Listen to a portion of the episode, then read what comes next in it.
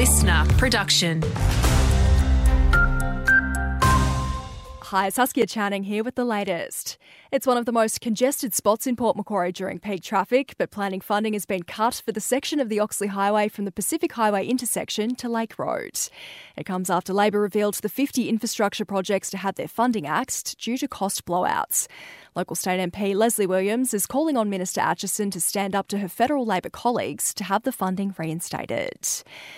The Department of Employment and Workplace Relations says it's aware that arrangements are being made for the existing Palm Scheme workers to vacate the Arrawarra Caravan Park very shortly, either to alternative accommodation or to be repatriated home.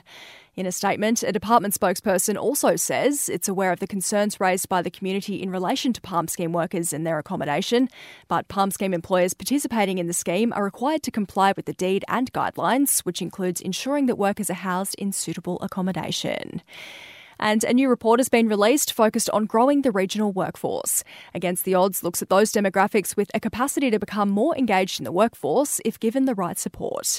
Liz Ritchie from the Regional Australia Institute says one of the recommendations is to trial a Gap Year Connector program for young people. We think that this is a fantastic opportunity to ensure that when our youth are finishing school, that they've got that person in their lives who remains constant and helps them transition. It seems we're already punching above our weight, with Kempsey named in the top five in its population category for workforce participation by people with low English proficiency.